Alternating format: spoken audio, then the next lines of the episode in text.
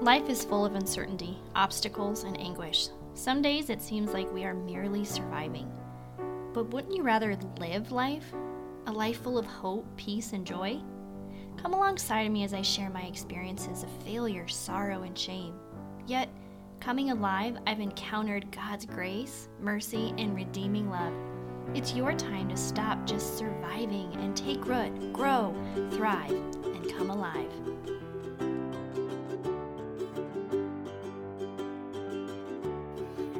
Good morning, everybody, and thank you for joining me. This morning, I am just really overwhelmed by our Heavenly Father, just how He meets us right where we're at and gives us exactly what we need. And um, for those of us who maybe need that reassurance or that reaffirmation, uh, He doesn't just share it to me one time, He does it multiple times. And so today was really cool. Um, the verse for today, my daily verse that um, pops up on my phone every day was from John 15, and it talks about the vine. And I just, oh, I love that. A, few years ago, God just really um, revealed to me his deeper love and importance for my relationship with him through this passage. And um, today it was the daily verse. And then it reminded me of a blog that I had written back when God was really working on my heart through this. And then the kids and I and my husband sat down to do our devotionals before school. And guess what their daily verse was? Not even kidding, guys. You could check the date, and it was the exact same John 15 passage. And so I just love when God does this. And um, again, I'm really excited, kind of bouncing off the walls about it. And so I hope that that kind of just gets you guys excited to just seek after God today and just see what He has for you. So um, before we jump in, and I will read the blog that I wrote back in June uh, 2020, I just wanted to take a minute and pray. Lord, we just thank you for this beautiful weather. We thank you for um, spring coming and just uh, the little bits of life popping through the ground on the trees and the birds chirping and uh, just all the background noise that um, we just thank you for. And I just pray, God, that this message, that this truth that you shared um, multiple times already today in your word about being connected to the vine. I just pray, God, that if that is something that someone needs to hear today, that they don't dismiss it, that they pray over what they need to really take away from that. And I just thank you, God, that you love us so much, that you meet us where we're at, and that you always give us what we need, more than we need. We just thank you and give this day to you in your name. Amen. Okay, so you may hear a lot of this background noise, and I'm sorry if that bothers you, but I have the windows open, the tractors are going, the birds are singing, and it's just really been encouraging for me to just um, kind of worship alongside the Lord this morning. So if it's a distraction, I'm very sorry. I'll try to talk louder, but um, I'm going to share with you the blog that I wrote back in June 2020 and it's titled Remain in Me. If you would like to go back and read it yourself, if you're more of a reader than a listener, um, the link is in the show notes. Remain in Me. Everyone loves vacation, visiting a new place, making lasting memories, and experiencing unique opportunities. Who wouldn't love that? But I tell you what, getting to your destination can be one of the biggest hurdles, especially when you know where you're going and the anticipation is killing you. However, the moment you hit the road, you're on your way. Memories have potential to be made, and wonderful opportunities are right at your fingertips. Zig Ziglar said, What you get by reaching your destination is not nearly as important as what you will become by reaching your destination. What is your destination? Is it one worth remaining in? Remain means to continue or stay in a particular place. But how do you get to that place?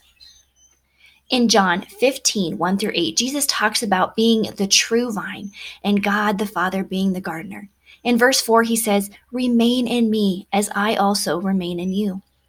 Throughout the next four verses, he repeats this four more times. Do you think that's important? If we want the Lord of all to remain in us, we must first remain in him. Before we can do anything else, we need to first come to him. Today, we will meditate, memorize, and make known who God truly is so we can inherit this position designed and designated for us. First, let's meditate.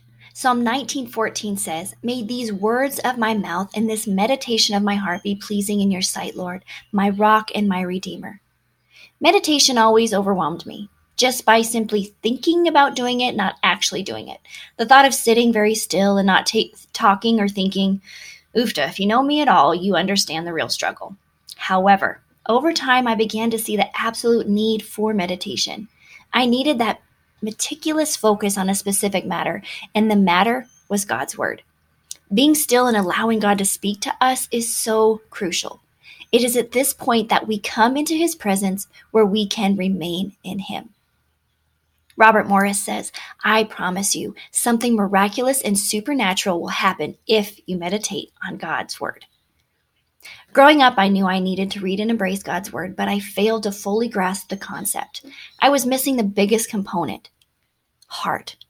Reading God's Word is not just seeing the words with your eyes, but writing them on your heart, which leads us to memorize. Proverbs 6 21 and 22 says, Bind them always on your heart, fasten them around your neck. When you walk, they will guide you. When you sleep, they will watch over you. When you awake, they will speak to you. Even to this day, my sisters and I can quote movie lines and sing words from songs long, long time ago, um, especially Disney songs. Why is that?